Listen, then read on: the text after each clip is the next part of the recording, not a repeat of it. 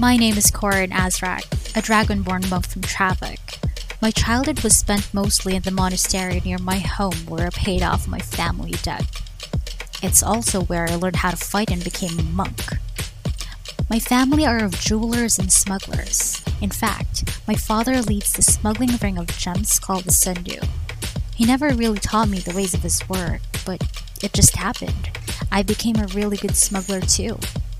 His work and his life have always been a mystery to me, along with the death of my twin brother. In the middle of my father's battle, and for what? Because of what? I don't know. At least, not yet. Oh, anyway, let me introduce my closest companion, Poodle the Noodle. Hey, buddy! You can just call him Poo-n. His white and golden fur is just lovely, right?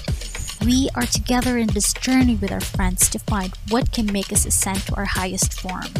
You'll know it's me when we see each other again.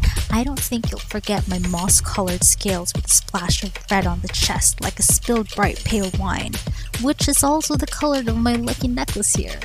You'll know it's me when you dive into a stare with my gleaming blue eyes. Wow, you are such a great listener. I haven't talked this much for a while. You know what? If you pass by Sunlit Tavern at Lothren, drinks on me.